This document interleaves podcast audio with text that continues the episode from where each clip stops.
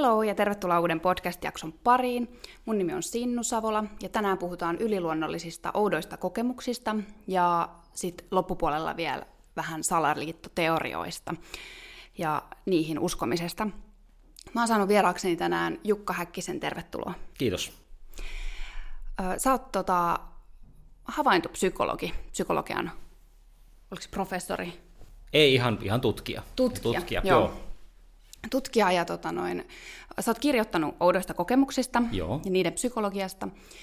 Ja pongasin sut jostain podcast-haastattelusta mun vieraaksi. Mä haluan ehdottomasti kuulla näistä lisää. Onko jotain muuta, mitä kuuntelijoiden olisi hyvä tietää susta ennen kuin aloitetaan? Jaa, mitähän tässä nyt olisi? Tota, no ehkä pitää, pitää avoimesti sanoa, että mä oon tota, entinen Skepsis ryn puheenjohtaja. Parikymmentä vuotta sitten jo, mutta kyllä aika kuluu nopeasti, mutta silloin olin, muistaakseni, oliko mä neljä vuotta, niin Skepsiksen puheenjohtaja. Mä oon vähän tämmöinen epätavallisten yliluonnollisten kokemusten ehkä kokemusasiantuntija tässä mielessä. Joo, niinpä.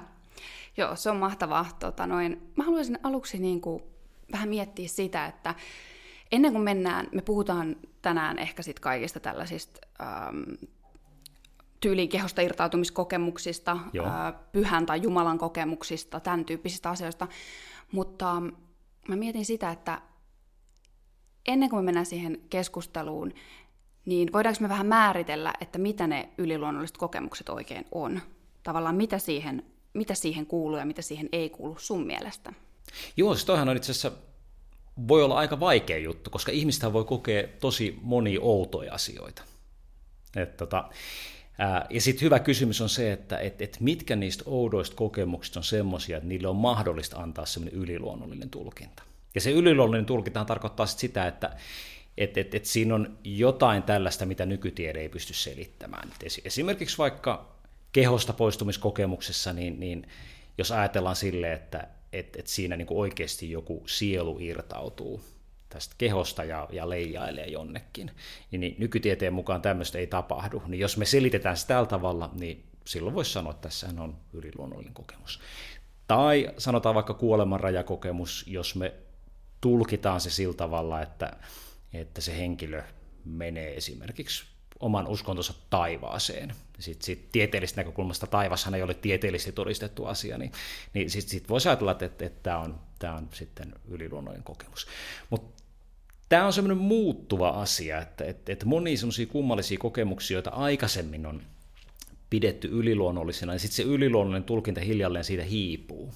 Sanotaan vaikka deja vu-kokemus, siis tämä kokemus, että olen elänyt tämän hetken aikaisemmin, niin niin joskus vuosia sitten niin sitä on ehkä käytetty tai tulkittu sillä tavalla, että se olisi joku heijastuma jostain edellisestä elämästä. Että se olisi joku tämmöinen niin todiste jostain reinkarnaatiosta tai tämän tyyppistä asioista. Mutta mä sanoisin, että nykyään se tulkinta ei ole enää yleinen. Että tota, nykyään se on aika semmoista arkikieltä, että, että, että hirveän paljon näkee sitä termiä erilaisissa lehtiotsikoissa ja muuta. Että se on jollain tavalla niin kuin arkipäiväistynyt se kokemus. Että siinä on myöskin semmoista liikkuvuutta. Niinpä, toi on muuten hyvä esimerkki. Tänään taisi olla, just luin aamulla sängyssä Hesaria, ja siellä taisi olla juttu noista mm, taudeista, siis kulkutaudeista. Okay. Miten niitä selitettiin 1700-1600-luvulla. Joo. Ja siihen liittyy paljon sellaista yliluonnollisen tulkintaa, Joo. että joku, niin kuin, joku toi joku pahan hengen jotenkin kylään tai joku puna, punaisen kanan tai jotain, ja sitten siinä tapahtui kaikkea. Et siihen liittyy hirveästi yliluonnollista tulkintaa ennen kuin sitten keksittiin niin kuin nämä että mitä nämä mikrobit tai mitä bakteerissa tapahtuu ja näin. Siis kyllähän tämä on tapahtunut itse asiassa myöhemminkin. 1900-luvulla vielä niin on, on selitetty psykologisesti erilaisia sairauksia. Tai ollut semmoisia ikään kuin, en tiedä onko se koulukunta, mutta sellaisia niin kuin porukoita, jotka on selittänyt niitä, niitä psykologisesti. Että sanotaan vaikka joku Parkinsonin tauti tai diabetes, niin jollain tämmöisenä piilotetun masokismin ilmentymänä, tai jotain, jotain tällaisia, että, että, että niillä olisi jotain tällaisia niin psykologisia, symbolisia merkityksiä, ja niitä voisi sitten sille psykologisesti hoitaa. Ja, ja tässä on ehkä kyse samasta asiasta kuin mistä kerroit, niin on se, että niiden tautien todellisia syitä ei tunneta niin hyvin, sitten on niin mahdollista miettiä, että, että, että olisiko, olisiko siinä tämmöinen psykologinen kausaalinen tekijä. Ja tietysti nykynäkökulmasta, niin, niin vaikkapa terapian antaminen diabeteksen kuulostaa hirveät puoskaroinnilta, mm. mutta, mutta tällaista on tapahtunut. Mm. Niinpä, joo. Mun mielestä on myös kiinnostavaa, että jotenkin se, että minkäla- mihin nämä liittyy, koska jos mä oon käsittänyt oikein, niin, niin yleisesti, jos mietitään, mietitään nyt vaikka, vaikka totta kai varmaan voi, pitää tehdä niin kuin outoihin kokemuksiin ja salaliittoihin jonkunlainen ero, mutta käsittääkseni kuitenkin sekä tällaisia yliluonnollisia kokemuksia että salaliittoteorioihin uskomista, niin niissä on on hirveän vaikea tunnistaa mitään tiettyjä ihmisryhmiä, tai, tai tiedätkö, niin kuin jotain yksilöpsykologista yhtä niin kuin selittävää persoonallisuuden tai älykkyyden osatekijää tai jotain tällaista. Joo. Tai joo. saatika sitten, niin kuin, eikö se ole myös, että, tai mitään niin kuin, sosioekonomista asemaa tai mitään muuta vastaavaa. Että... Joo, joo, tai koulutusta. Että, niin. että se, on, se, on, se on mielenkiintoinen juttu. Mielenkiintoinen juttu, että, ja sehän tietysti liittyy siihen, että jos sulla on tämmöinen outo kokemus, jonka selittää yliluonnollisesti, niin se, se kirjo on niin mielettömän laaja. Niitä kokemuksia voi olla niin hirveän monenlaisia. Ja tota, joku ihminen voi selittää sen arkipäiväisenkin kokemuksen yliluonnollisesti. Sanotaan vaikka, että, että tota, joku, joku asia tippuu hyllyltä, ja sitten sit on esimerkiksi joku läheinen kuollut. Niin, niin sitten sit voi olla, että siinä tilanteessa ja siinä tilassa niin tämmöinen arkinen tapahtumakin saa jonkun uuden merkityksen. Ja tota, sitten taas jollain on hirveän voimakas kokemus, sanotaan vaikka kuolemanrajakokemus. Että tota, kuolee ja sitten elvytetään takaisin eloon ja, ja tota, sitten on, sit on lentänyt sen pimeän tunnelin läpi valoon ja, ja tavannut Jumalan siellä. Niin kyllä mä sanoisin, että siinä ehkä paatuneempikin tyyppi niin rupeaa niin miettimään, että mistä se on kyse, koska kokemus on niin voimakas.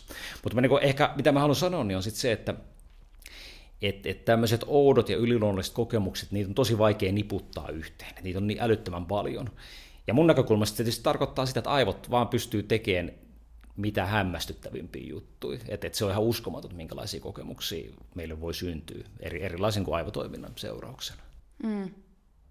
Ja tästä päästään ehkä siihen, mitä sanoit mulle just ennen kuin laitettiin nämä mikit päälle, oli se, että sun niin kuin, käsitys maailmasta on hyvin materialistinen. Elikkä niin kuin, ja, eli tämäkin keskustelu tulee pohjautumaan siihen. Joo, kyllä, kyllä. Siis se on se, se, on se lähtökohta. Se on se ehkä mun semmoinen bias, minkä mä avoimesti myönnän, että, että, että kun mä oon perehtynyt tuohon kirjallisuuteen suhtkot paljon, niin tosi selkeästi näyttää siltä, että, että, että, että aivoista nämä tulee. Että, että, että mitä hullumpia juttuja niin, niin ihmiset kokee, niin niitä voidaan aivotutkimuksella, neurotieteellä, psykologialla – selittää. Et, et, et se on kyllä semmoinen, mikä tässä vuosien varrella on aika, aika niin kuin vakaasti mulle tullut semmoinen ajatus siitä, että, että aivoihin nämä palautuu. Mm. Niinpä. Mm. Joo, tota, mä mietin, että kun nämä käsittääkseni on kuitenkin tällaiset oudot ja yliluonnolliset kokemukset, tavallaan sellaiset, mitä, mitä ihmiset ei pysty jotenkin äkkiseltään selittää tai osaa Joo. selittää, niin ne, niihin liittyy kuitenkin usein musta tuntuu siltä, että aika paljon henkilökohtaista kokemusta ja tunnetta. Mm-hmm. Ja, sit niinku, ja että ne kokemukset on usein aika merkityksellisiä, niin kuin vaikka ne olisi negatiivisiakin, tiedätkö, joku pahan kokemus tai joku unihalvauskin, vaikka se nyt ei ehkä ole niin yliluonnollinen enää, mutta siis mm. sille, että siellä jotain tärkeää, niin musta tuntuu, että tästä on vähän vaikea puhua sen takia, että, e-, että jotenkin niin kuin väkivaltaisesti noll, niin kuin mitätöisi toisen kokemusta siitä, että mitä hän on kokenut. Että miten sä itse ajattelet tätä asiaa, että vielä kun sä niin kuin tutkit näitä niin kuin ihmisten tekemiä havaintoja noista Joo. asioista, niin, niin, niin jotenkin, että onko se sun mielestä, niin kuin, tai miten, miten tutkimuskentällä tätä asiaa lähestytään, tai miten sä Henkko lähestyt sitä asiaa, että joillekin nämä asiat on tosi tärkeitä, ne voi kokea loukkaavana sen, että näistä puhutaan jotenkin silleen, että nämä palautuu aivoihin. Joo, ja kokeekin loukkaavana. Se on, siis Joo. ihmiset saattaa, saattaa siitä niin kuin tosi pahastikin loukkaantua. Ja tässä tulee sitten vastaan tavallaan ne mun useat hatut. Että sit toisaalta tässä on nyt tämä materialistinen lähestymistapa, tämä on tämä mun aivotutkija-hattu, että et, et, et, et, et, aivot on se olennainen juttu. Mutta sitten sit mulla on myöskin semmoinen psykologihattu siellä, et, et, joka on sitten se, että et kun mä kohtaan ihmisiä, niin, niin mä ymmärrän sen, että, että, että monasti ne kokemukset sisältää tosi syviä merkityksiä. Sanotaan vaikka, vaikka tota, joltain henkilöltä on vaikka kuollut puoliso, jonka kanssa on ollut 40 vuotta naimisissa. Ja tota, sitten sen jälkeen hän kokee, että, että se puoliso on edelleenkin läsnä. Että se on siellä, niin kuin, siellä tota noin, niin, huoneistossa paikalla ehkä hän niin kuin, jopa näkee hänet ja kuulee hänet. Tämä on hyvin yleistä itse asiassa. Joo. Niin tota, tämmöisessä tilanteessa niin, niin se on niin aika paha mennä sanomaan, että hei, toi on vaan sun aivoista tuleva illuusio, että ei se oikeasti ole siellä. Et, et, et, aika niin kuin tyly mennä siinä, siinä no niin kuin surutyön vaiheessa siinä, koska sitten toisaalta sehän auttaa työstään sit suru ja menetystä, ja, ja se, se kokemus on hyvin voimakas ja, ja semmoinen niin tukeva siinä, niin, niin paha mennä sorkkimaan. Ja tämmöisiä vastaavia kokemuksia ihmisillä on paljon. Ja siis sit ihmisillä voi olla, ihmisillä voi olla uskonnollinen vakaumus tai joku muu semmoinen maailmankatsomuksellinen juttu, minkä takia ne kokemukset, niin se kokemuksen yliluonnollisuus on tosi tärkeä asia. Niin semmoista tilanteessa mä voin hyvin sanoa, että tämä on ihan ok. Että tota, en, en mä, sua, että mä hyväksyn sun kokemuksen. Että sä saat kokea noin ja sä saat tulkita noin. Että ei se ole multa pois. Että mä tarjoan tämmöisen selityksen, mutta ei sitä ole pakko ostaa. Että tota, ei, ei, ei, ei ole pakko hyväksyä sitä mun selitystä. Ja tämä on itse semmoinen muutos, mikä musta on tapahtunut tälle iän myötä, että musta tuntuu, että nuorempana mä olin sellainen tota, ärhäkämpi, että, että mä halusin ikään kuin käännyttää ihmiset materialisteiksi, tai että, että, että, kaikki olisi semmoisia rationaalisia aivotutkijoita, mikä ei tietenkään mahdollista, mutta mä muistan, että nuorena se aiheutti musta ärsyynnystä ja ahdistusta, että mä en saanut ihmisiä uskomaan.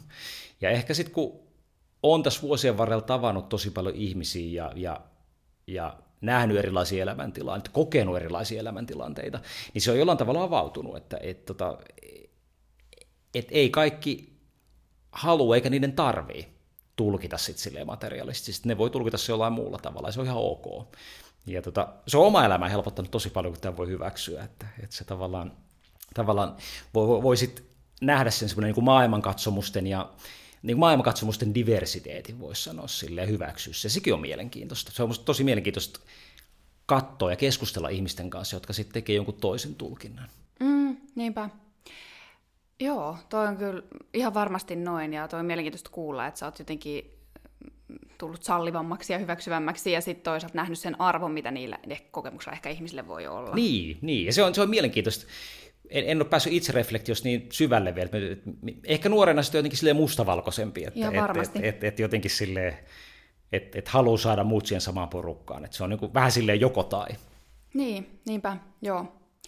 No joo, tämä menee nyt ihan ohi aihe, mutta tulee mieleen myös sellainen, että toisaalta kyllähän nuorena on myös silleen jotenkin, että se sosiaalinen piiri itselle on myös niin tärkeä, että tavallaan on, on kauhean halu tuntea silleen, että sä, sä oot niinku te olette samanlaisia, vaikka Joo. jossain lähipi- lähipiirissä tai mm. ystäväpiirissä tai jotain. Että sitten tulee sellainen, niin kuin, minä ei ole niin vahva jollain tavalla Joo. olemaan niin kuin vaan sille ikään kuin joustavampi sille, että tässä on kaikenlaisia ajatuksia ja mä en mene silti hajalle tai en mä tiedä. Joo, to, joo, toi on ihan totta. Että tavallaan ehkä nuorena vaikka mun identiteetti on ollut ehkä semmoinen, se on niin kuin aivotutkija ja skeptikko.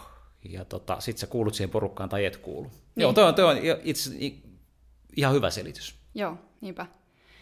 Mutta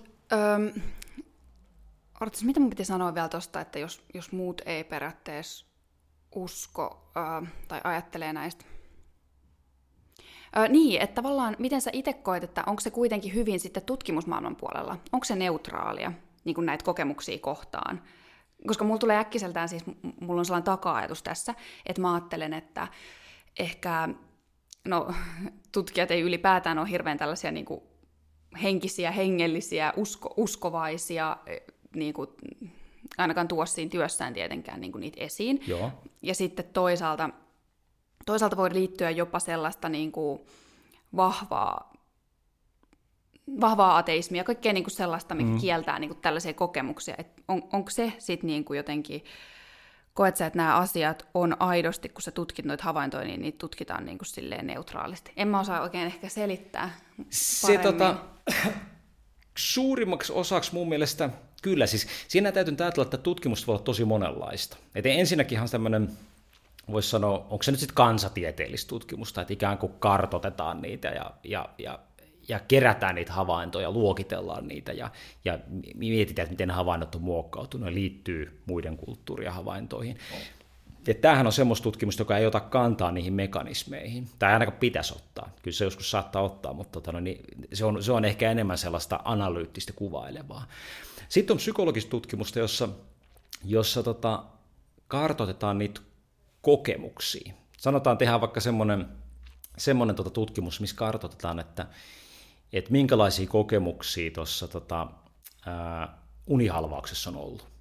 Että, tota, mitkä on niin unihalvauksessa niin tyypillisiä piirteitä, ja mitkä kokemukset ryhmittyy yhteen. Et tehdään joku faktorianalyysi ja klusteroidaan ne, ne tota, kokemukset siellä, jolloin sitten saadaan sellaisia niin kokemusfaktoreita. No sitten tavallaan niin nämä tutkimukset, missä miss ikään kuin kartoitetaan näitä kokemuksia, mitkä on tosi tärkeitä myöskin, että, että, että voidaan niin kuin, ikään kuin ehkä hahmottaa jotain alla olevia mekanismeja, niin, tota, niin niissäkään, niissähän ei oteta oikeastaan yhtään kantaa varsinaisesti siihen, että et, et, et mistä se tulee. Ja sitten on nämä aivotutkimusjutut, jotka on, se on aivotutkimus ehkä lisääntynyt eniten viimeisen parinkymmenen vuoden aikana. Ja siellähän taas sit se on aika niin kuin suoraan sanottu, että he yrittää selvittää, että mikä on tämän kokemuksen aivoperusta, että mikä on semmoinen neuraalinen aivomekanismi, joka tämän voisi selittää. Sehän on nyt tämmöinen materialistinen lähtökohta ihan selvästi, että, että, että siinä ei oikeastaan annetaan mitään tilaa millekään muulle tulkinnalle, että se on siellä olemassa. No sitten on vielä olemassa semmoinen joukko tutkijoita, jotka on sille avoimesti, sanotaan esimerkiksi uskonnollisia tai, tai tota, avoimesti sellaista, että, että ne ajaa jotain tällaista niin yliluonnollista tulkintaa. On vaikka semmoisia henkilöitä, jotka pyrkii todistamaan, että kuolemanrajakokemus on oikein. Ihan niin kuin akateemisia proffatason tyyppejä. Et niitä on myöskin, niitä on vähemmän. Ja, ja tota, ne on usein ongelmissa sen takia, että ne saa aika voimakasta kritiikkiä niistä, että, että, että sitten sit se tavallaan, koska se todistaminen on tosi vaikeaa, niin, niin sitten sit heille käy helposti sille, että he ajautuu julkaisemaan sellaisia vähän sanotaan niin kuin sivuraiteen julkaisuihin ja, ja jollain tavalla ajautuu akateemiselle sivuraiteelle, että, et, tota, et, mutta niitä on olemassa myöskin. Mutta se, mitä tässä on oikeastaan niin kuin tapahtunut, sanotaan viimeisen 20 vuoden aikana, niin on se, että näitä ylipäätään on alettu tutkimaan. Et tota, jos mennään, mitä kauemmas mennään, sanotaan 2000-luvusta, mennään 90-luvulle, 80-luvulle, niin ne tutki, se tutkimuksen määrä vähenee todella, todella jyrkästi. Ja mä en ole ihan varma, mistä se johtuu, mutta osa syy saattaa olla se, että, että tällä tutkimuksella on ollut stigma. Että et, et on ajatellut sille, että akateemisen uran kannalta niin ei kannata miksikään ufotutkijaksi ryhtyä, että et, et jos nyt karrikoin. Siis että ei kannata ottaa tämmöistä kummallista aihetta tutkimuksen kohteeksi, koska se häiritsee, häiritsee akateemista uraa. Esimerkiksi yksi semmoinen maailman tunnetuimpia henkilöitä, jonka nimen mä nyt just unohdin, joka on kirjoittanut synestesiasta, joka ei olisi yliluonnollinen kokemus. Hän on itse voimakas synesteetikko. Hän on se, se henkilö, joka toi synestesian silleen, niin kuin voimakkaasti julkisuuteen 80-90-luvuilla. Niin niin tota, kun hän alkoi tutkimaan sitä nuorena lääkärinä, niin lääkärikollegat sanoivat, että älä nyt synestesia rupea ainakaan tutkia, että, että sun ura tuhoutuu, jos sä rupeat tällaista tosi kummallista asiaa. Että, että, että, että se on sen verran esoterinen juttu, että eikö synesteetikot, niillä on jotain, ne on jotenkin häiriintyneitä ihmisiä, että, että älä ryhdy tähän näin. Ja tämä on tapahtunut 80-luvun lopussa, mikä on niin tosi äskettäin. Meina. Ja nykyään synestesia ajatellaan, että siitähän on tosi paljon tämmöistä aivotutkimusta. Mutta ehkä tässä sitten on käynyt sillä tavalla sanotaan 2000-luvun alusta lähtien, että, että on itse asiassa huomattu, että, että nyt nämä oudot kokemukset niin onkin ihan äärettömän mielenkiintoinen tutkimusaihe. Et varmaan niin kuin sekä psykologiassa että neurotieteessä niin on käynyt sille, että, että semmoiset niin vanhat tutkimusaiheet rupeaa olla aika loppuun kaluttua. Sitten ruvetaan miettimään, että mikä on semmoinen uusi juttu, mitä mä voisin tutkia. Ja nuori tutkijahan, kun se miettii uraa, sanotaan, sitten kun se on väitellyt, niin hyvä uravaihtoehto, vähän semmoinen riskialtis, hyvä uravaihtoehto olisi semmoinen, että rupeaa tutkimaan jotain semmoista, mitä ei ole vielä tutkittu. Että sä löydät sen oman semmoisen ikään kuin alueen, missä voit ikään kuin brändäytyä sille tutkijana, että tämä on nyt tämä, mitä mä tutkin. Ja, ja, tota, ja se on helpompi tehdä tutkimusta, jos sitä aluetta ei hirveän loppuun kalottu. Ja mä luulen, että 2000-luvulla on käynyt silleen, että nuoret tutkijat on huomannut, että hetkinen, että tota, kehosta poistumiskokemus, synestesia, kaikenlaiset muut oudot kokemukset, niin siellä ei yhtään tutkimusta, että rupeanpa tutkimaan sitä. Ja nyt ei olekaan, se ei olekaan ollut enää tabuaihe, vaan he on ruvenneet asiallisesti tutkimaan, ja, ja siellä on loistokkaita uria luotu, tosi mielenkiintoisia asioita tutkittu, että se on ollut hyvä, hyvä valinta niille, jotka on lähtenyt tutkimaan sitä. Mutta sitä mä en tiedä, että tarkalleen, että mikä se muutos on ollut. Miksi Ysärillä sitten ei ole vielä tapahtunut niin paljon, mutta sitten 2000-luvulta lähtien se on tapahtunut, että se jollain tavalla tutkimuksen määrä on räjähtänyt käsiin. Et, et, et, joku juttu siinä on tapahtunut, että se on muuttunut silleen. Et kun usein sanotaan, että nämä oudot ja yliluonnolliset kokemukset on tiedemaailmassa tabu, niin se ei kyllä pidä paikkaansa. Sitten tutkimusta on nykyään todella paljon. Okei, okay, aika mahtavaa. Joo, se on mielenkiintoista. On tosi mielenkiintoista, jep.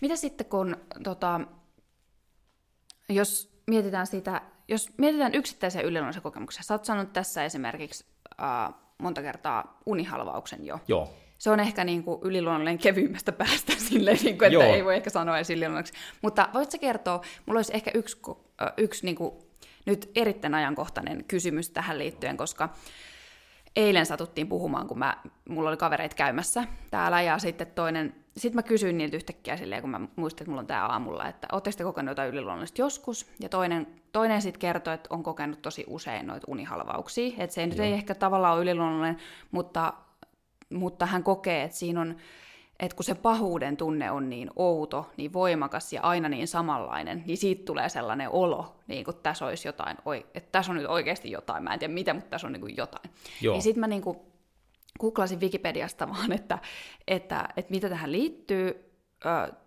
tähän unihalvaukseen, mutta mä en saanut ihan vastausta siihen, että mistä se johtuu se, niin kuin se pahuuden kokemus siitä. Joo. Onko sillä jotain niin kuin selityksiä? Siis tota, se jollain tavalla, jollain tavalla niin kuin liittyy tämmöiseen, tai siinä on niin kuin monta, monta palasta. Et, et siinähän on yksi, yksi komponentti siitä on tämä läsnäolon kokemus. Et, tota, mm. et, et sehän on meillä semmoinen ikään kuin samalla tavalla kuin koetaan vaikka väri tai tota äänenvoimakkuus, niin läsnäolo on samanlainen semmoinen yksi ikään kuin kokemuspiirre, mikä me voidaan erillisesti kokea. Ja jos jotain sopivaa aivoaluetta aktivoi tai vaikka jollain, jolla on epilepsia, niin ennen epileptistä kohtausta niin tulee, tota, tulee voimakas läsnäolon kokemus. Että et se on semmoinen, niin kuin, joka a, a, aivoissa voidaan tuottaa sille. Että sulle tulee semmoinen tunne, että tässä tilassa on joku muu olento läsnä. Eli tämä liittyy myös sit muihin vaikka Jumalan läsnäolon kokemuksiin. Kyllä, se, joo, se voi olla mitä tahansa. Että, niin. et, et sit, et sillä tavallaan voisi olla semmoinen niin kuin tulkinta ja sitten sillä voi olla semmoinen tunneväri sillä läsnäolon kokemuksella. Et, et esimerkiksi naparetkeilijöillä, niillä on ollut tämmöinen lohduttava läsnäolo. Et tota, et puhutaan tämmöistä kolmannesta miehestä, joka tuli semmoinen Ernest Shackleton, joka oli semmoinen 1900-luvun alkupuolen naparetkeilijä, niin ne, ne joutui hirveiseen pulaan tuolla Etelänapamantereella ja valvo pitkään joutui kävelemään, kävelemään siellä tota, hirveässä myrskyssä tosi kauan. Ja siellä tuli se, niille tuli semmoinen kokemus, että, että, että siellä on joku läsnä, se on lohduttava, ohjaava olento, ja sitä kutsutaan Shackletonin enkeliksi, koska se oli lohduttava olento. Ja usein tämmöisessä niin kriisitilanteessa ihmisille voi tulla semmoinen lohduttava läsnäolo. No sitten äh, leskeytyneille ihmisille, jotka suree, niin niille voi tulla läsnäolon kokemus, joka, jonka ne tulkitsee, että se on se niiden edesmennyt puoliso tai joku muu läheinen. No sitten unihalvauksessa tulee myöskin läsnäolon kokemus, mutta unihalvauksessa se sama läsnäolon kokemus saa negatiivisen värin. Eli siitä tulee semmoinen, niin kuin, semmoinen tota, ää, ikävä kokemus. Ja tätä on spekuloitu sille, että se liittyisi tämmöiseen ihmisen uhkahavainnointijärjestelmään. Eli uhkahavainnointi tarkoittaa sitä, että, että meillähän on koko ajan semmoinen jos vähän yksinkertaista, niin automaattinen tutka, joka havainnoi uhkia. Että sanotaan, jos vaikka niin kuin, jos mä menen tuolla kävelemään pururadalle ja, ja tota, tälle syyspimeällä. Se pururata on valaistu siellä, mutta sitten se muu mettä on ihan pimeätä. Niin tota, sitten mä kävelen siinä omissa ajatuksissa, niin yhtäkkiä mulle voi tulla semmoinen tunne, että, että vähän semmoinen outo tunne, että mitä jos tuo metässä joku hiippari. Että se tulee semmoinen, jostain niin kuin alitajunnasta pulpahtaa semmoinen niin kuin kummallinen tunne. Että se tilanne tuntuu hiukan uhkaavalta. Se tulee jostain niin kuin tyhjästä. Tämä on nyt uhkahavainnointijärjestelmä työssään. Että se ikään kuin hälyttää, tässä tilanteessa on ehkä sellaisia uhkaavia piirteitä, että tsekkaapas mistä on kyse. No sitten mulle käy kyllä silleen, että sitten sit mä ajattelin, että okei, no niin höpö höpö, että, tota, että, että eihän siellä nyt tietenkään mitään, että mä oon tässä niin kuin, kotiin on 500 metriä matkaa, tämä on tämä mun turvallinen pururata, ei tässä ole mitään. Eli toisin sanoen mun, niin kuin, voisi sanoa tämmöinen toiminnan kontrolli, niin tota, ikään kuin inhiboi, laimentaa sen pois. Mutta sitten kun me ollaan unihalvaustilanteessa, niin unihalvaustilanteessa niin, niin tulee se läsnäolon kokemus, ja se tilanne on muutenkin semmoinen kummallinen ja pelottava. Voi tulla kaikenlaisia hallusinaatioita, sä oot halvaantunut, ei, ei jutunutkaan kivalta. Että et siinä on semmoinen epämiellyttävä tunne on muutenkin. Ja nyt on spekuloitu silleen, että tässäkin tilanteessa niin uhkahavainnointijärjestelmä aktivoitu. Että, että se on varmaan ihan luonnollista. Hei, sä oot sun pimeässä makkarissa ja siellä on joku, niin kai kyllä se vähän niin uhkaava tilanne. Mutta nyt tässä tilanteessa, kun me ollaan siinä une- ja valveen rajamailla, niin meillä ei olekaan nyt sitä niin kuin aivokuorikontrollia siinä. Että tota, et, et se mekanismi, joka yleensä ikään kuin rupeaa tulkitsemaan sit tilannetta, niin se ei toimikaan. Jolloin sitten se uhkan kokemus pääsee vellomaan sille ihan vapaasti. Että se pääsee silleen niin kuin se uhkan kokemus kiihtyy ja kiihtyy ja kiihtyy ja, ja voimistuu, ja, tota, ja siitä, siitä tulee semmoinen niin uhkan ja pahuuden kokemus. Mulla on ihan omakohtainen esimerkki tässä näin. Mähän tota, ää, monissa haastatteluissa ja luennoissa on niin kuin naureskellut, että, että, että mulla ei ollut mitään yliluonnollisia kokemuksia. Mä oon tämmöinen putkiaivo, materialistinen putkiaivo, mutta mulla ei koskaan tapahdu mitään. Tulisi nyt edes joskus unihalvaus, että, että olisi jotain mielenkiintoista.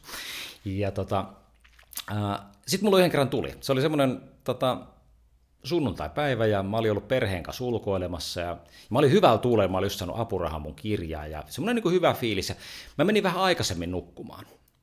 Ja tota, sitten jossain vaiheessa iltaani tai yötä niin mä heräsin ja, ja tota, sitten mä kuulin, että, että tota, meidän asunnossani portaat narisee. Ja mä tiesin, että lapset ei liiku öisin. Ja tota, sitten mä ajattelin, että mun puoliso on varmaan tulossa yläkertaan. Mutta sitten mä yhtäkkiä kuulin, että, että tota mun puoliso hengittää siinä mun vieressä. Ja sitten tuli semmoinen vähän niin kuin, vähän niin kuin kauhuelokuvaamainen semmoinen elokuvaleikkaus, että yhtäkkiä siinä sängyn päädyssä oli jotain. Mm. Ja tota, mä en nähnyt mitään, mutta mä tunsin, että siinä on, siinä on joku niin kuin, jotain niin semmoista niin kuin pahan tahtoista. Ja mä olin aikaisemmin uhonnut, jopa puolisolla oli, ja jossain julkistikin uhonnut, että sitten kun mulle tulee tämmöinen unihalvaus, niin mähän suhtaudun analyyttisesti. Minähän säikähdä, koska mä tiedän, mistä on kyse. Että mä niin kuin nautin matkasta ja tarkkailen sitten tilannetta. Koska mä oon lukenut siitä sata artikkeliä, niin mä ihan varmasti tiedän, että siinä ei oikeasti mitään uhkaavaa.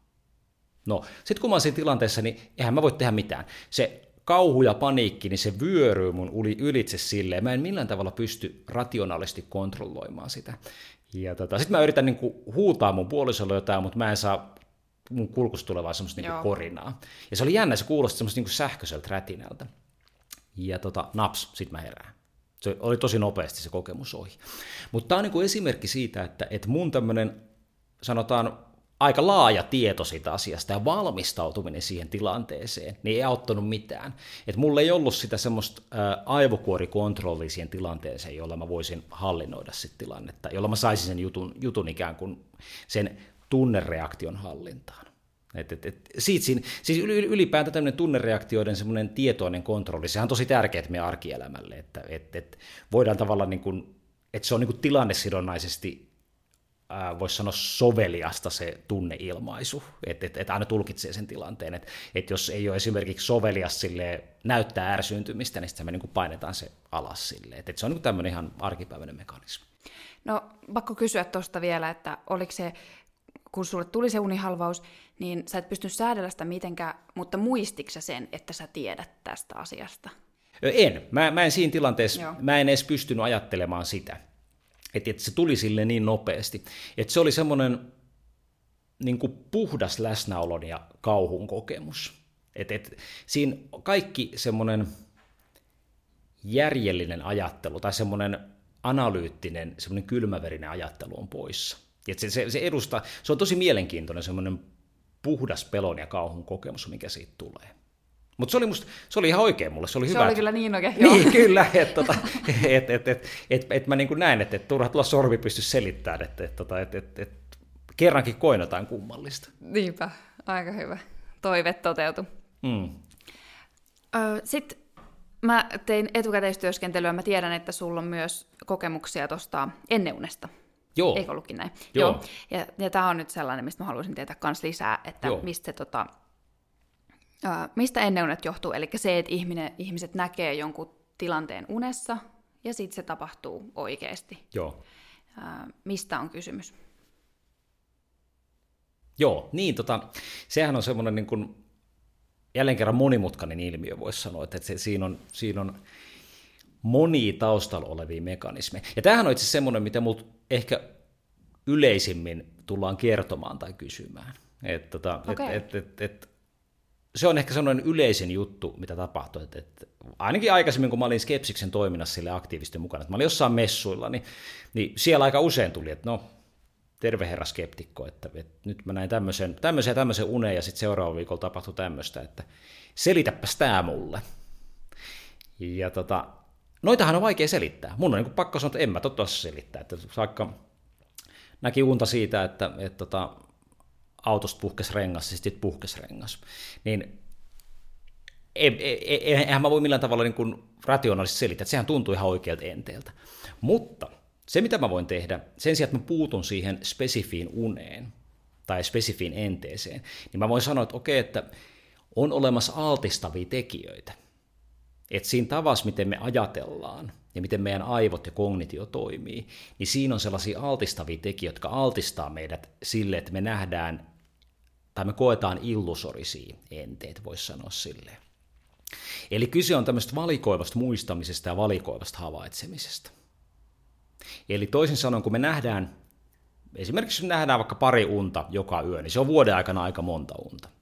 Ja ne unethan usein liittyy sellaisiin arkipäiväisiin asioihin, ne liittyy sellaisiin juttuihin, mitä me odotetaan tai mitä me pelätään tai mitä me ollaan kauheasti mietitty tai mitä just eilen tapahtunut. Et ne, siellähän se on semmoinen niin kuin, tota, linko, joka linkoo sieltä. Se sekoittaa semmoisia niin kuin meidän ajatuksissa olevia juttuja. Et, tota, sanotaan vaikka, että jos joku iäkäs sukulainen on kovin vanha ja huonokuntoinen, niin, niin jollain tasolla me ainakin mietitään esimerkiksi sitä, että mitä jos se kuolee, että kamalaa. Että et, et se, se jossain niin kuin pyörii se ajatus silleen. Ja me nähdään niitä unia. Mutta olennaista nyt, miten tämä meidän mieli toimii, sit on, on sit se, että et tota, jos me nähdään joku uni, jos tapahtuu jotain, ja me muistat, että olipas outo uni silleen, ja sitten sille ei, tapa, ei ole mitään vastinetta todellisuudessa, niin me unohdetaan se välittömästi. Me ei kiinnitä siihen mitään huomiota. Mutta sitten jos siellä on se linkki, että et, et tapahtuu joku asia, joka voidaan tulkita ennen uneksi, niin silloin meille tulee tosi voimakas kokemus siitä, että näiden kahden asian välillä on yhteys. Ja tulee tosi voimakas kokemus siitä, että tämä toinen asia ennusti tämän toisen. Ja tämä on tavallaan semmoinen, mitä on itse monissa tutkimuksissakin huomattu. Tästä on tehty monia semmoisia nokkelia tutkimuksia, joissa on huomattu se, että, että jos, jos meillä on, on vaikka semmoinen tutkimus, missä, missä tota, äh, ihmisille annettiin tämmöinen, tämmöinen äh, nuoren naisen päiväkirja. Ja se, se oli kirjoittanut siihen päiväkirjaan sen unia, ja sitten se oli kirjoittanut siihen päiväkirjaan, että mitä silloin on tapahtunut päivän aikana. Se oli semmoinen fiktiivinen, se ei ollut todellinen päiväkirja. Ja tota, se, mitä ne koehenkilöt ei tiennyt, oli se, että sinne oli itse asiassa sotkettu sellaisia tapahtumia, että, että, välillä oli silleen, että joku uni toteutui. Että oli vaikka silleen, että, että tota noin, niin näki unta, että tapaa kiinnostavan miehen, ja sitten sattukin tapaamaan kiinnostavan miehen. Tai sitten ei. Ja ne oli silleen sotkettu niiden koehenkilöiden välillä. Ja näille koehenkilöille sanottiin, että, että, että nyt sä luet tämän unipäiväkirjan ja tämän päiväkirjan, sun pitää arvioida tämän henkilön persoonallisuus.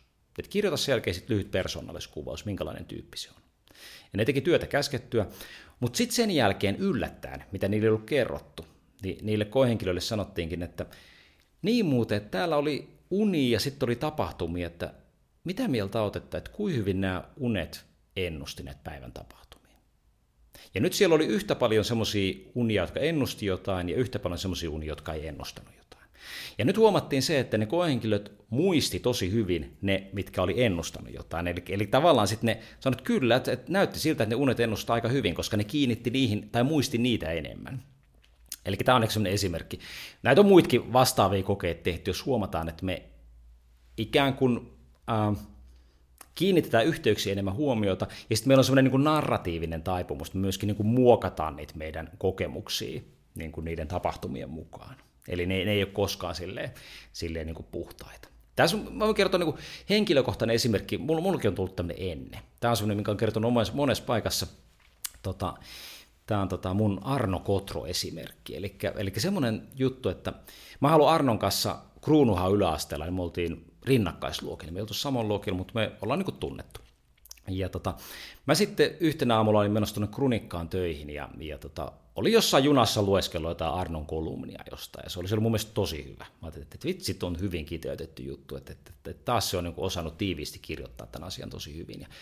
Sitten mä niin kävelin Unionin katua ylittävää suojatietä ja sitten mietin, että, että mitä sille Arnolle mahtaa kuulua. Sitten se kävelee mua vastaan. Just kun mä mietin sitä. Ja mulle tuli voimakas subjektiivinen tunne siitä, että nyt näiden kahden asian välillä on yhteys. Se oli semmoinen ylitsevuotava voimakas kokemus, että mä olin ennustanut Arnon tulemisen. Mutta sitten tietenkin mun sisäinen skeptikko 500 millisekunnin kuluttua tulee sieltä, että ei, ei, tää, tämä oli pelkkää sattumaa. Ja jos tässä nyt tekee semmoisen nelikentän, rupeaa niin katsoa, että kuinka monta kertaa mä oon elämäni aikana lukenut jonkun Arnon tekstin, sanotaan vaikka 50 kertaa. Ja koskaan ei ole Arnon tullut sen jälkeen vastaan. Eli tota, ja sitten kuinka monta kertaa mä oon törmännyt Arnoon sattumata elämän aikana kaupungilla? Ehkä 6-7 kertaa. Ja sitten kuinka kertaa mä oon kävellyt Krunikassa? Ehkä sanotaan 10 000 kertaa. Mutta mun aivot ei kiinnitä näihin mitään huomiota, koska nyt nämä tilastot osoittaa, että, että sillä mun lukemisella ja Arnon kohtaamisella ei ole mitään yhteyttä keskenään. Mun lukeminen, Arnon tekstin lukeminen ei ennusta sitä Arnon kohtaamista. Mutta aivot viisveisaa näistä tilastoista, vaan ne kiinnittää huomiota tähän yhteen yhteyteen, nostaa sen siinä stageelle, että hei, kato tätä, että, että tässä on nyt jotain tosi mielenkiintoista. Ja tässä on musta semmoinen niin ennen unia semmoinen ydin, että me kiinnitetään suhteettomasti huomiota näihin tällaisiin ää, ikään kuin yhteyksiin. Se on niin kuin valikoivaa muistamista ja tota, valikoivaa havaitsemista. Mutta tämä on pelkkä meidän alttius. Et jos joku tulee sanomaan mulle jonkun unen, niin kuin varmaan nytkin moni katsojista miettii, että mutta se mun enneuni ei kyllä ollut tommonen. Ja mä myönnän, että mä en pysty jostain niin kuin unesta, joka on jo tapahtunut, joka on jo ennustanut jotain, niin en mä pysty sanomaan mitään siitä. Että et, sehän saattoi olla ennen tai saattoi olla jotain muuta. Että et, et tavallaan sitten tämä tämmöinen meidän psykologinen alttius sille, niin sitä ei voi käyttää selittämään menneitä ennen unia. Että ne tavallaan jää selittämättömiksi. Ei, niihin ei enää pääse käsiksi, voisi sanoa mm. Mm, niinpä, joo. Tosi toi on tosi kiinnostavaa ja sitten tuntuu, mulla tulee noista mieleen myös, että ihmiset jotenkin siis ton, että halutaan tehdä narratiiveja, mutta sitten myös justiin, että siinä on sellainen joku perustavanlaatuinen selviytymismekanismi ihmisillä, että niitä käytetään niin kuin oman, oman psyykkisen jotenkin jäsentyneisyyden ja eteenpäin menemisen hyödyksi usein erilaista informaatiota. Ehkä noitakin, että jos tavallaan näkeekin jonkun enneunen, niin sitten ajattelee, että sit tapaht- näkee pahaa unta, sitten se tapahtuu, sitten on silleen, että voi ei. Mutta sitten rupeaa ajattelemaan että no hyvä, että mä näin tästä unta, että mä olin varautunut tähän paremmin, kuin mä näin unta. Saat sekin tavallaan tulkitsee positiivisesti niitä kokemuksia itselle, tai jotenkin käyttää niitä, en mä tiedä onko toi yleistä, mutta mulla tulee jotain kuullut tollasia, niin kä- niitä käytetään sitten niitä omia havaintoharhoja, tai mitä ne nyt onkaan, niin sitten jotenkin itsensä tukemiseksi.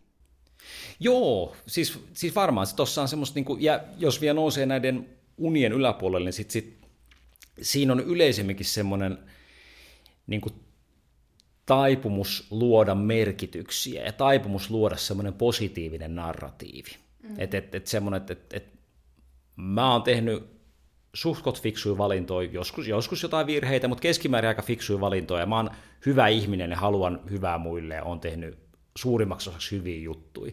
Ja semmoinen ikään kuin positiivisen merkityksellisyyden narratiivi omasta elämästä, niin ehkä liittyy siihen, että et, et, et nimenomaan niin kuin yritetään tulkita asiat sillä tavalla, että et, et, et niillä olisi joku merkitys siellä elämässä, että et, et se, se tarkoittaa jotain. Tämä on ehkä vähän samaa, mitä sä ajat tuossa takaa. Joo, justiin niin. Ja ylipäätään ihmisillä on vähän positiivisempi, tai siis ihmisillä, jotka ei ole masentuneita, on vähän positiivisempi käsitys itsestään, mitä ehkä se realiteetti on. Joo, Jotenkin joo, kyllä. sitten tavallaan niin kuin tukemaan sitä. Ja sitten toisaalta ähm, jotenkin käsitystä itsestä. Mut si- ja sitten se on mielenkiintoista, että vaikka ne asiat olisi niin kuin negatiivisia, vaikka niin kuin mä sanoin siitä mun kaverin äh, nämä mikä tämä on niin halvauskokemuksista. Mutta jos ne olisi jotain yliluonnollisempia kokemuksia, niin tämä mun kaveri tulkitsi sen kuitenkin silleen vähän niin kuin positiivisesti. Että et tavallaan jollain tavalla tämä on kuitenkin niin kuin mulle hyvä ja aika kiinnostava, vaikka ne oli ihan järkyttäviä kokemuksia. Joo, jo. Ja, ja, ja niin kuin semi usein tuli niitä. Joo. Niin sitten sama ehkä näissä, tai mitä mä oon käsittänyt, että, että ihmiset sit, jos olisi tosi pahatkin asiat, vaikka kun pahan kohtaaminen, paholaisen kohtaaminen, joku niin kuin suurempi negatiivinen voima tai joku, niin ne jotenkin tulkitaan kuitenkin aika usein kai tärkeiksi itselle. Joo, siis toihan, toihan meidän semmoinen in, inhimillinen taipumus.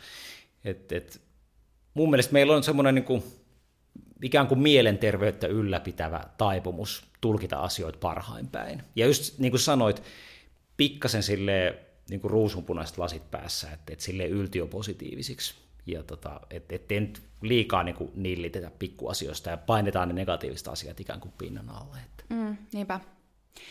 Tota, mä haluaisin puhua myös, odotas mä katson, onko mulla näistä yliluonnollisista kokemuksista vielä jotain erityistä, mitä mä halusin sulta kysyä, mutta sitten mä haluaisin liittyä myös vähän niin kuin, puhua tuosta salaliittoteoria hässäkästä.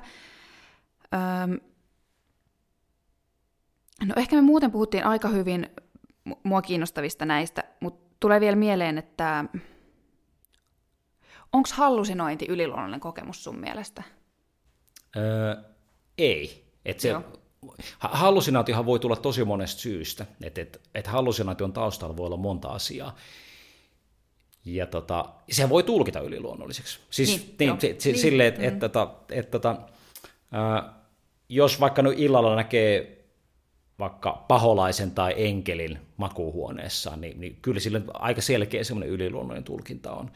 Tai, tai näkee jonkun tontun jossain metsässä. Niin, niin kyllähän se, ne, ne antaa hyvin paljon semmoista materiaalia yliluonnollisille tulkinnoille. Tota, Ehkä saanko mä tarkentaa vielä? Joo. Ehkä vielä tarkennan, että kun mulle hallusinaatiot on tuttuja niin kuin psykoosista Joo. ja sitten toisaalta päihteistä tulevia hallusinaatioita, Joo. niin sitten, sitten on vielä kai sit sellaisia hallusinaatioita, että ihmiset näkee just jonkun oikeasti jonkun toisen ihmisen tai enkelin tai jotain tällaisia, mitä mä sitten niinku mietin, että mit, onko ne samantyyppisiä hallusinaatioita, mitä liittyy näihin ö, psykoottisiin kokemuksiin tai, tai päihdekokemuksiin, vai onko niissä jotain eroa? Vai... Niin, to, to, toihan niin itse tosi olennainen kysymys, että et, et hallusinaatio, hallusinaatioitahan voi tulla tosi monissa muissakin tilanteissa kuin psykoosissa ja, ja sitten jossain päihdekokemuksissa, jossain muissa aivosairauksissa esimerkiksi. Et, tota, et hallusinaatio ei läheskään aina välttämättä ole merkki siitä, että et, et olisi menossa psykoosi. Se voi olla, totta kai, et, mutta, mutta ei välttämättä. Et hallusinaatiohan voi tulla esimerkiksi, jos valvoo kauan. Se on varmaan semmoinen, veikkaisin, että Suomen yleisin hallusinaatio, mikä tulee tuolla armeijassa, kun tota, ar- armeijassa tulee varmaan monille semmoisia valvomiskeikkoja. Niin tota, monethan puhuu siitä, että, että sitten oltiin siellä mettäkeikalla ja tota, vuorokauden oli valvonut oli siellä vartiossa, niin jo rupesi pikkuukot hyppiä siellä kuusikossa. Et se on ehkä semmoinen niin tyypillisin, tyypillisin suomalaisen miehen hallusinaatio, mistä sitten pari oluen jälkeen puhutaan. Tota, mutta, mutta olennaista on niin se, että tosiaan niin väsymys, ö, syvä suru, sitten tämmöinen monotonia, aistieristys, sitten myöskin tietyt näkövammaisuuden lajit, jos on heikko näköinen, niin siellä voi tulla tosi helposti hallusinaatioita. Et, et, et on tosi monia tämmöisiä hyvinkin rikkaiden ja monipuolisten hallusinaatioiden luokkia, jotka ei liity psykooseihin. Et, tota, et sit psykoosissa täytyy olla jotain muitakin piirteitä, jotta sit voidaan sanoa, että, et, et se, on, se on psykoosi. Et, et se on musta semmoinen mielenkiintoinen asia. Et, tota, että jos, jos esimerkiksi on valvonut tosi kauan, ei kannata säikähtää, että jos niin kuin näkee jotain kummallista. Tietenkin jos valvoo riittävän kauan, niin se johtaa psykoosiin, mutta tota, se, että näkee jonkun lievän hallusinaation, niin se ei välttämättä ole vakavaa, se kertoo vain siitä, että kannattaisi mennä nukkumaan. Mm, niinpä. Ja onkohan niin, sit niin, että tällaiset, niin kuin, että ne tulee usein justiin joskus, koska jotain mä luin jotain ihan peruselämänkertakirjaa, ja sitten siinä ihminen oli nähnyt, nähnyt jotain yöllä, ja sitten se oli niin kuin silleen herännyt, herännyt, tota, olisiko tämä ollut Aki Hintsan jo se kirja, ja sitten se oli jotenkin nähnyt jonkun, justiin jonkun enkelihomman tai näin, hän oli Joo. uskovainen ihminen, niin, niin sitten mulla tuli siitä heti mieleen, että no teekö sä työllä herännyt, sä oot silleen niin kuin, aivot ei varmaan käy ihan niin kuin täysiä, ja sit sä nukahdat. Että onko ne yleisiä, että et ihminen vaikka herää, herää yöllä ja sitten tulee hallusinaatioista nukahtaa. Tai että se on jotenkin sinne vähän välitilassa Joo, siis niitä, niitä sanotaan hypnakoogisiksi ja hypnopomppisiksi hallusinaatioiksi, riippuen siitä, että tapahtuuko se heräämisen yhteydessä tai nukahtamisen yhteydessä. Oh. Ja, tota, ja idea on siinä, että se on sellainen tilasekaannus. Samalla tavalla kuin unihalvaus on tilasekaannus, että valvetila, unitila menee sekaisin, niin myöskin nämä hallusinaatiot on, on sellaisia niin tilasekaannuksia. Että jos yksinkertaista, niin se, voi, se on niin semmoinen, että sä näet sun reaalimaailman, mutta sitten tota, sit sun aivot projisoi niitä unikuvia sinne reaalimaailmaan. Se on tavallaan tämmöinen, niin on lisätyn todellisuuden laitteet, joku tämmöinen HoloLens, missä, missä sä voit katsoa suolkkarissa jotain tämmöisiä graafisia hahmoja, niin kyse on vähän niin samasta, että, että aivot projisoi sinne tilaan niitä unikuvia, just vähän yksinkertaista. Että se on tilasekaannus, että, että on, on kahden eri tajunnan tilan piirteitä. Joo, niinpä. Okei, hyvä. Hyvä selvennys. Tota, nyt mä en halua tehdä tästä liian niin kuin, yksi yhteen vetävää, niin voiko sä vetää sillan nyt, kun me jutellaan vielä hetki salaliitoista, niin että, et, et, koska sitten tiedän, että kuuntelijoissa saattaa olla, jos, jos tota noin, joku esimerkiksi rokotevastainen ihminen kokee tulleensa haukutuksi salaliittoteoreetikoksi ja kuuntelee tätä podcastia nyt, ja sitten nyt mä vielä yhdistän ne yliluonnollisen kokemuksiin ja niin teen sille jotenkin tosi tukalaksi hänen oltavansa. Mutta millä tavalla nämä, koska mun mielestä kuulla, millä tavalla ikään kuin tällaiset oudot kokemukset ja salaliitot jotenkin liittyy yhteen? Pystytkö tehdä jotain niin kuin, äh, siltaa niin kuin yhtäläisyyttä tai erontekoa? Koska mulla ainakin tulee mieleen, että se on jotain niin kuin samaa kuitenkin ollut, että ikään kuin jotain tul- tietyn tyyppisiä tulkintoja tehdään. niin, niin toi, toi ehkä, toi, mikä tuosta tulee mieleen, niin on, on, on se, että et, tota, et puhutaan semmoista salaliittomielentilasta se on tota, semmoinen ajatus siitä, että et, et, et, et, kun on mietitty, että mikä ennustaa salaliittoteorioihin mm. uskomista. Ja siis tälleen niin kuin psykologinen aivotutkijan näkökulmasta tietysti semmoinen niin kuin mielenkiintoinen tosiasia on, että, että toistaiseksi ei oikein mikään. Että et, et sitä, sitä on hirveän vaikea ennustaa. Mutta yksi asia ennustaa, se on se, että jos sä uskot yhteen salaliittoon, niin sä uskot todennäköisemmin toiseen ja kolmanteen salaliittoon. Eli, eli jollain tavalla on joku semmoinen mielentila, joka edesauttaa sitä, että et, et, et sä uskot helpommin salaliittoihin. Mutta tästä täytyy olla musta tosi varovainen, koska tässä käy helposti sille, että, että kategorisoidaan ihmiset niin kuin meihin ja noihin.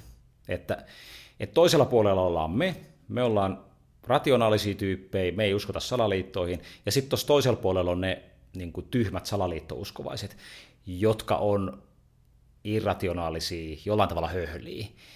Ja, ja, ja, ja sen takia ne uskoo niihin naurettaviin salaliittoihin. Tämmöinen kahtiajako kategorisointi on mun mielestä vaarallista. Siihen liittyy tämä tämmöinen niin salaliittoteoreetikon käyttäminen semmoisena haukkumanimenä. Ja se ydinasia tässä on se, että, että meissä kaikissa on se alttius uskoa salaliittoteorioihin. Eli, eli me, se on tavallaan osa meidän sellaista luontaista tiedon käsittelyä, miten, miten me hahmotetaan maailmaa, niin, niin, niin sen seurauksena meillä on myöskin taipumus nähdä salaliittoja. Musta hyvä esimerkki on esimerkiksi YT-neuvottelut. Mä oon ollut vuosi sitten yli Nokial töissä, ja jossain vaiheessa se rupesi olla aika usein YT-neuvottelu. Musta tuntuu, että se oli kevät YT ja syys YT, että niitä oli tosi paljon. Ja jossain vaiheessa niin joissain ihmisissä niin ne YT-neuvottelut herätti voimakasta ahdistusta. Se on aika ikävää, että mietit, että kuka saa potkut. Ja se käynnisti semmoisen voimakkaan spekulaation siitä, että, että, että mitä, mitähän mahtaa tapahtua. Ja, ja sitten sit joku jossain lounaalla sanoi, että joo, no siellä seiskakerroksessa se, se johtaja tota, jutteli aika kiihtyneen näköisenä tämän ja tämän johtajan kanssa, että mitä se sitten tarkoittaa. Sitten kaikki spekuloi hirveästi, että, että, että, että, että mitä tämä tarkoittaa.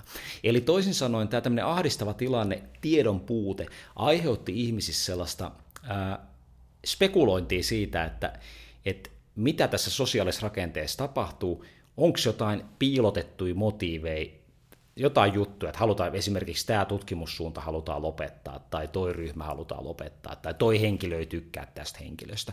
Tämmöinen hirveä spekulointi. Tämähän on tämmöistä arkipäivän salaliittoteoretisointia. Eli me koko ajan muodostetaan ajatuksia, olettamuksia ihmisten mielentiloista, ihmisten aikeista ja tämmöistä sosiaalista rakenteista.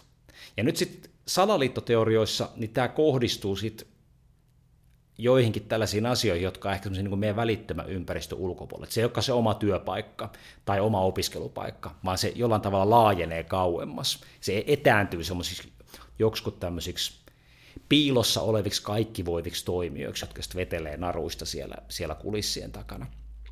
Mutta mut, olennaista on se, että se ydin, ne prosessit, mitkä saa sen aikaan, niin ne on meillä kaikilla. Mikä tarkoittaa sitä, että kellään meistä ei ole varaa ylimielisyyteen. Että, että jokaisen meidän kannattaa tarkastella niitä omia uskomuksia kriittisesti, että, että miten se mun teoria siitä tai tästä, niin pitääkö se paikkansa vai ei. Mutta toisaalta on tietenkin silleen, että, että onhan olemassa salaliittoteorioita, jotka on höhliä. Et, et, et, et sille, että, että onhan olemassa salaliittoteorioita, jotka on selvästi semmoisia, että, että, että ei vaikuta kauhean rationaalista uskoa siihen, että jotkut tämmöiset lis, liskot, jotka hallitsee maailmaa tai jotain muuta tämmöistä. Että et, et, et onhan se mielenkiintoinen kysymys, että minkä takia ihmiset, ihmiset niihin haluaa uskoa, mikä, se on niin vetänyt ihmiset uskomaan niihin. Niin, ja sitten toisaalta eikö tuossa tulla myös siihen tavalla, missä määrin en mä tiedä, jos haluaa ha- ha- ajatella tätä silleen haitan kautta, Joo. että missä määrin, että jossain vaiheessa varmaan joku salaliittoteoria on niin oikeasti haitallinen, mutta jossain määrin niin ei ollenkaan, ja meillä on kaikilla niitä ihan sama. Joo, just näin. Et, et mä en haluaisi liikaa demonisoida niitä, että et kun meillä kaikilla on niitä, mutta sitten toisaalta niistä voi olla vakavaa haittaa. Sanotaan vaikka rokottamiseen liittyvä disinformaatio. Että et sit, sit tietyissä piireissä leviää disinformaatio siitä, että minkälaista haittaa rokotuksista on. Ja sitten ihmiset ei esimerkiksi ota covid-rokotetta, vaikka niiden kannattaisi ottaa se. Niin siinä on selkeä haitta. Ja tota, tai sitten, no ne on tietysti yksittäistapauksia, joita ei pitäisi yleistää, mutta sitten jossain Yhdysvalloissa joku tyyppi menee aseen kanssa johonkin pizzeriaan, et, et, etsimään jotain pedofiileja jonkun salaliittoteorian takia. Nämä, nyt on, nämä on ehkä sellaisia, niin kuin, joita ei pitäisi turhan laajalle yleistää, mutta on tämäkin niin mahdollinen haittavaikutus, joku, joku ryhtyy tämmöiseen, tämmöiseen suoraan toimintaan. Ja sitten Yhdysvalloissa on huomattu, että henkilöt, jotka uskoo voimakkaasti moniin salaliittoteorioihin, niin ne äänestää harvemmin esimerkiksi. Siitä on tämmöistä, niin kuin, tämmöistä yhteiskunnallista haittaa, että ne Okei. kokee, että niiden äänellä ei ole vaikutusta, koska se on kuitenkin sit se, mikä lienee se harmaiden eminenssien salaliitto, joka päättää asioista, niin ihan sama kuka siellä on vallassa. Että et kyllä siellä voi olla monenlaisia haittavaikutuksia. Et siinä mielessä tietenkin niihin täytyy suhtautua vakavasti. Mm, niinpä. Mulla tulee kaksi sellaista ajatusta, niin kuin mikä, mikä mua jotenkin häiritsee. Mä en ole niin kuin, pysty jotenkin hyväksymään millään, mikä liittyy näihin salaliittoteorioihin, mihin nyt on joutunut törmäämään tai saanut törmätä. en mä tiedä, kumpi se on niin viime aikoina. Niin tulee mieleen se, että, että ähm, ensinnäkin jotenkin, muu tulee, tämä on ehkä oma reaktio, vaan, että sellainen olo, niin kuin, että kokeeko ihmiset, jotka herkästi uskoo niihin, tai siis sanotaanko, että uskoo tällaisiin massiivisiin ja sitten lähtee ajamaan sitä asiaa. Että vaikka meillä kaikilla olisi, mutta sitten jotkut lähtee vielä niin kuin, tiedätkö, julkisesti ajamaan sitä omaa salaliittoaan ja näin. Joo. Niin onko siinä joku sellainen koke... Mulla tulee fiilis, että onko siinä kokemus sellaisesta niin kuin ulkopuolelle jäämisestä tai jotenkin siitä sellaisesta, että, että, että, että jotenkin ei pysty vaikuttaa niihin isoihin asioihin. En mä tiedä, mutta jotain, niin kuin, jotain mulla tulee vahva olo, niin kuin, että siinä on joku vahva niin kuin, tunnekokemus siellä taustalla, Joo. joka sitä ohjaa. Ja mä en tiedä, mikä se on, mutta se fiilis vaan tulee, koska sitten usein, usein nämä mun mielestä salaliittoja, että et, ihmiset, jotka ajattelee, että on salaliittoja nyt vaikkapa tämän rokoteasian taustalla, Joo. Niin usein mulla myös tulee sellainen olo, että ne puhe, mitä he puhuu siitä asiasta, on tosi silleen tunnepitosta, tai se on sellaista, että si- siitä ei oikein saa kiinni. Mä koen itse jääväni siitä ulkopuolelle. Joo. Että siinä on sellaisia isoja asioita ähm, maailmasta, ja heitellään sellaisia, niin kuin, että tuolla ne jotkut toiset, ja, ja, mutta rakkaus voittaa, ja niin kuin kaikkia sellaisia tosi isoja, epämääräisiä lausahduksia. Ja siitä mulla tulee sellainen olo, että tästä puhutaan, tässä on, tässä on nyt joku niin kuin fiilis, mitä toi ihminen yrittää ilmasta, mutta mä en saa siitä kiinni ihan, että, että mikä se on, koska mua rupeaa vituttamaan noisen lain.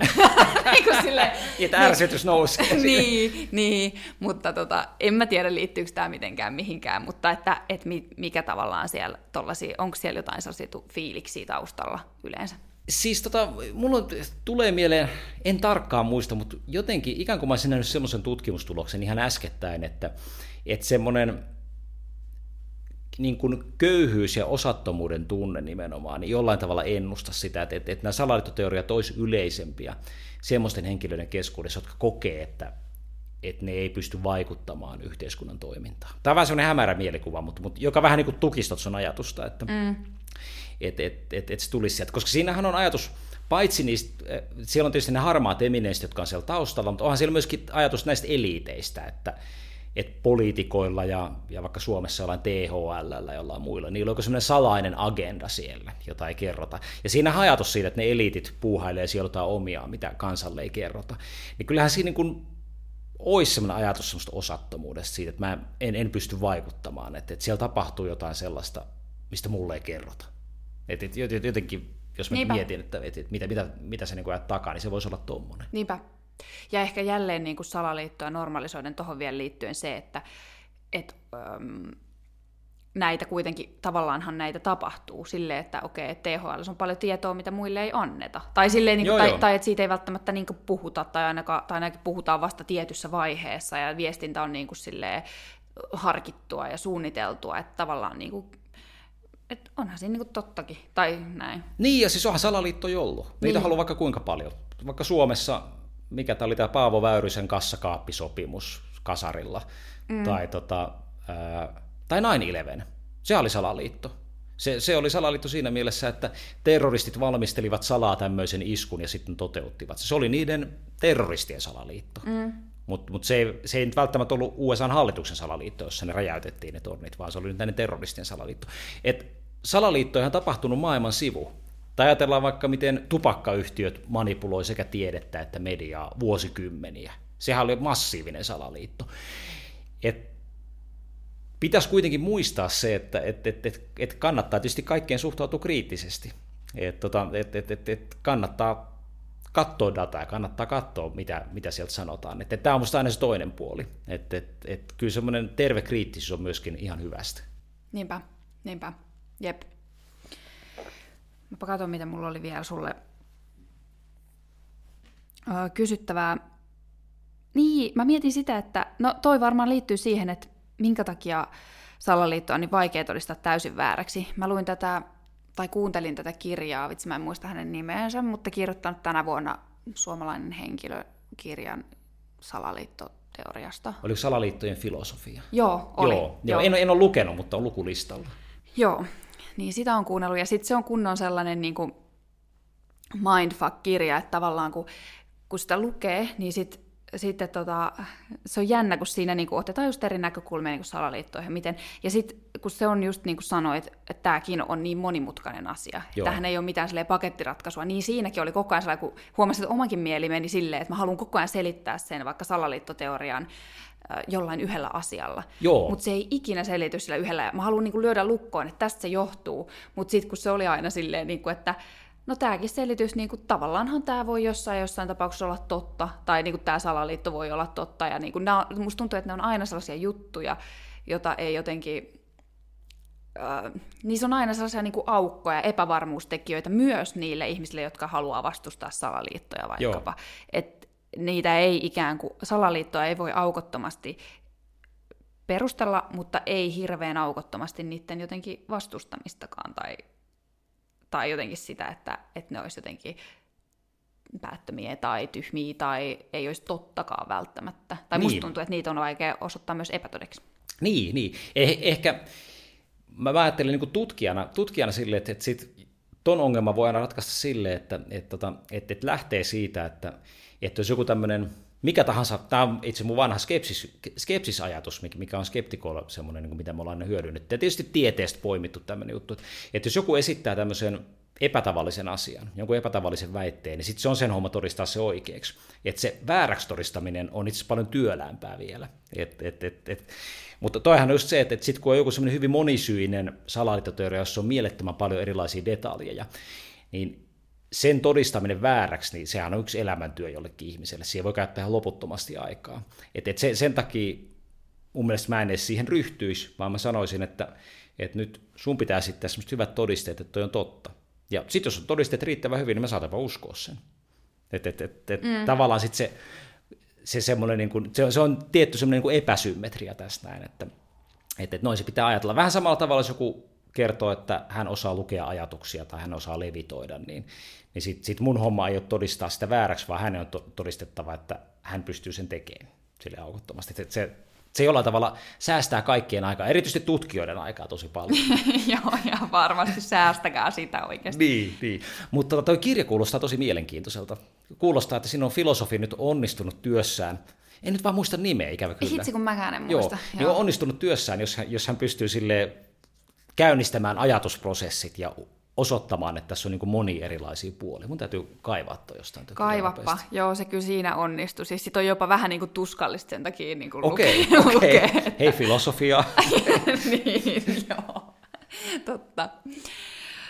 Vitsi, tämä oli tosi mielenkiintoinen keskustelu. Kiitos kauheasti, kun tulit keskustelemaan. Tota, mistä, mistä voi lukea näistä asioista lisää, jos kuuntelija kiinnostuu? Joo, eli mulla on kaksi kirjaa, mitkä mä oon kirjoittanut, eli Outojen kokemusten psykologia ja sitten on Mielenoudot maisemat, hallusinaatioiden psykologia, niin ne varmaan löytyy kirjastosta tai jostain kirjakaupasta, että sieltä lisätietoa lukemaan.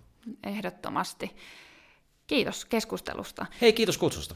Ja kiitos kuuntelijoille ja katselijoille, kun olitte mukana tänä ker- tälläkin kertaa. Ja jättäkää kommenttia YouTubeen tai oikeastaan Instagraminkin voi laittaa, jos mitä ajatuksia tämä jakso herätti.